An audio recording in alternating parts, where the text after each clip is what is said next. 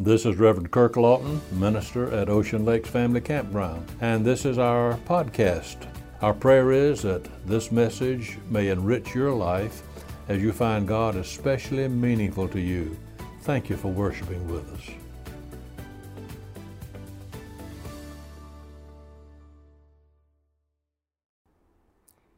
We come this morning to the last in a series of seven messages on the general subject the seven deadly sins. Once again, some may be thinking, Preacher, you must be completely out of your mind if you think you need to preach a sermon on lust to a group of mainly senior citizens. Well, I, I may be out of my mind, but not for that reason. I want to ask that you pray with me for these next few minutes, that as I try to bring God's message, we may all know that Christ receiveth sinful men, and yet that I may be able to make the message clear and plain. In the first sermon of this series on the seven deadly sins, I defined the sin of lust as self love, which seeks to please itself by sensual satisfaction. It's difficult to say which of these seven sins is the worst of all, but certainly the sin of lust must be far down the ladder toward the gutter of being the worst. Lust is rooted in sexuality, and we know that sex is something which God made and placed at our disposal to be used in God's way, at God's time, and in God's directed manner. God ordained that man and woman love each other, and that there be togetherness, union, and that they may share in bringing life into being on the basis of true love, not just sensual satisfaction. But in sharp contrast to this, lust comes, and in it we see a perversion of love, which brings not togetherness, a holy union, but rather something which ultimately isolates individuals. This is always the end result of lust estrangement, isolation, guilt feelings, hardships. Although lust is built on the pretense of love, it is far from love, real love. What lust does to a person is like the person who says he loves oranges. If an orange could answer back, it would say, What do you mean you love me? All you want to do is to squeeze me and take the best out of me and then throw me away. This is what lust will eventually do to a person, man or woman. James, over toward the end of the New Testament, says, When lust hath conceived, it bringeth forth sin, and sin, when it is finished, bringeth forth death. James 1:15. In our present corrupt society, you don't have to go far to hear someone express the idea that nothing now is absolute. Nothing's either right or wrong. It's all in the way you look at it. That's what makes it right or wrong, some say. All these agents of the devil who talk like that, who think they have the right to make a new moral code, will tell you that if something has meaning, if it feels good, then it's all right. National magazines have published articles on the subject of sexual standards in which some authors have ridiculed Christian standards of sexual behavior. Many people now say voluntary sex acts between two informed adults are never immoral. Being in love justifies premarital sex and even extramarital sex. Nothing is really wrong as long as nobody gets hurt. That's what we hear all the time these days. Well, let me tell you something. There are those who are content to be spiritually blindfolded and led down the rosy path straight to hell. But it is not because they were ignorant of the truth. God's Word, the Bible, speaks as plainly as anything when it says, unjust people who don't care about God will not be joining in His kingdom those who use and abuse each other, use and abuse sex, use and abuse the earth and everything in it don't qualify as citizens in God's kingdom. In this passage I've just quoted, the Apostle Paul is really calling a spade a spade. But if you think he's just spouting fire and brimstone, listen to what he continues to say in the same context. A number of you know from experience what I'm talking about.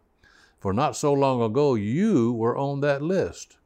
But since then, you've been cleaned up and given a fresh start by Jesus, our Master, our Messiah, and by our God present in us, the Spirit. These references are all from 1 Corinthians chapter 6, verses 9 through 11. We all know that we're now living in a new era, a post Christian time, one which is going to demand all the Christian standards we've got and then more. When so many institutions of higher learning create the open invitation for lust and immorality to operate freely, then this opens a Pandora's box of evil, which is bound to come. And we're seeing some of that these days. All this is just about as foolish as saying that a girl is free to drink all the liquor she wants to drink, just as long as she acts like a lady.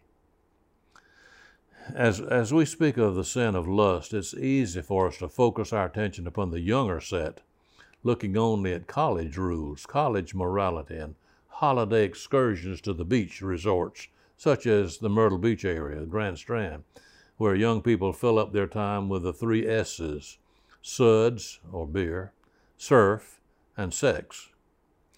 But let, let's look more closely at our own situation. Are those beyond teen years lily white concerning this sin of lust? I think not. You know not. For even in every nice community, there it is only the extremely naive who are unaware that there is moral laxity, not only before marriage, but also after the wedding vows have been spoken.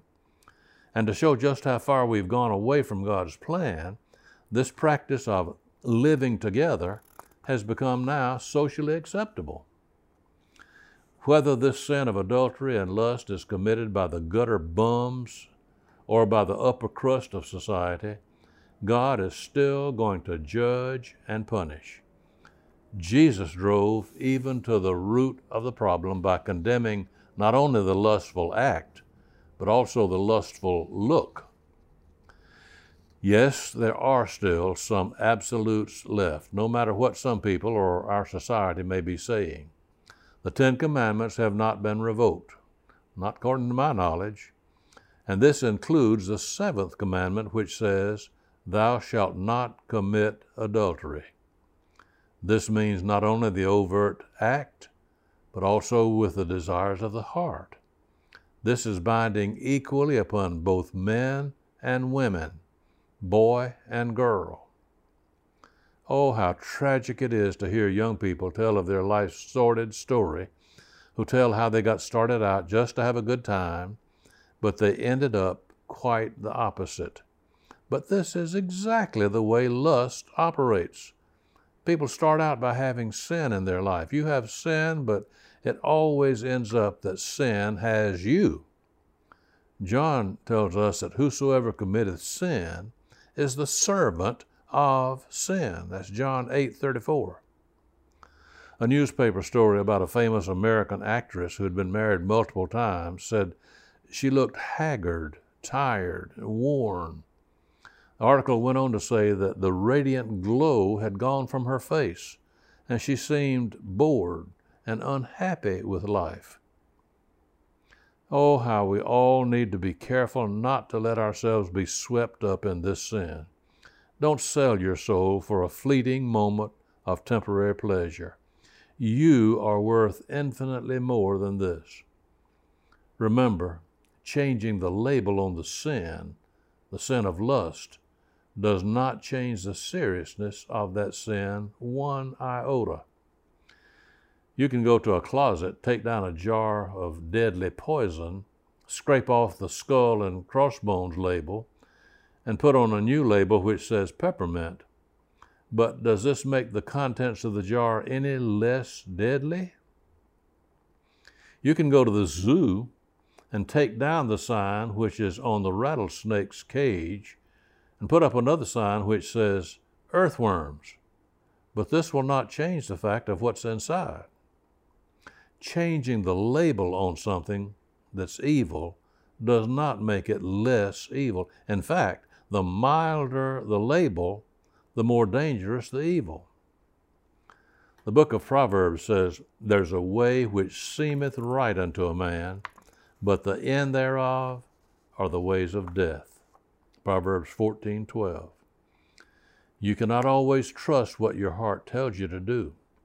Jeremiah reminds us, Jeremiah 17 9, the heart is deceitful above all things and desperately wicked. Matthew and Matthew 15 19 says, For out of the heart proceeded evil thoughts, murders, adulteries, fornications, thefts, false witness, blasphemies.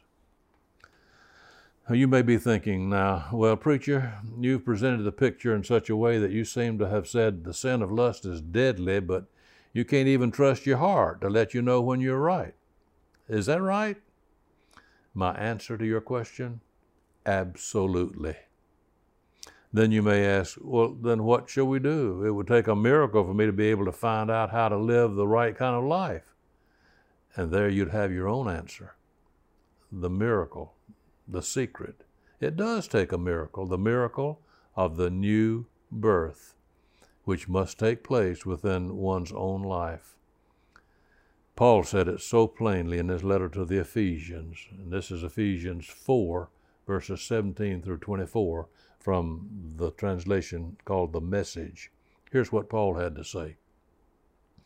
And so I insist, and God backs me up on this that there's going that, that there be no going along with the crowd, the empty-headed, mindless crowd. They've refused for so long to deal with God that they've lost touch, not only with God, but with reality itself. They can't think straight anymore. Feeling no pain, they let themselves go in sexual obsession, addicted to every sort of perversion. But that's no life for you you learned Christ. My assumption is that you've paid carefully, careful attention to Him, been well instructed in the truth precisely as we have it in Jesus, and since then we do not have the excuse of ignorance. Everything, and I do mean everything, connected with that old way of life has to go. It's rotten through and through. Get rid of it. And then take on an entirely new way of life a God fashioned life, a life renewed from the inside and working itself into your conduct as God accurately reproduces His character in you. Paul hit the nail on the head, didn't he? So, where does that leave us here today? You may be someone who has committed this scarlet sin at some time in your past life the sin of lust. But for the scarlet sin, there is crimson forgiveness. In a few minutes, we're going to sing a song. There is a fountain filled with blood drawn from Emmanuel's veins, and sinners plunged beneath that flood lose all their guilty stains. Will you pray with me? Oh God, you know the heart of every person who's been listening to my voice these past few minutes. And my purpose as a preacher is not to condemn, but to show the rich forgiveness that you offer, O oh God. Thank you that you gave us Jesus, your Son, to cleanse us from all our sins, including the sin of lust. Help us, we pray, Lord, even right now, to confess to be willing to forsake and to say, Lord, I give you my life. Cleanse me. Use me in your own way. This our prayer, Lord, we offer in the name and in the spirit of Jesus our Savior. Amen.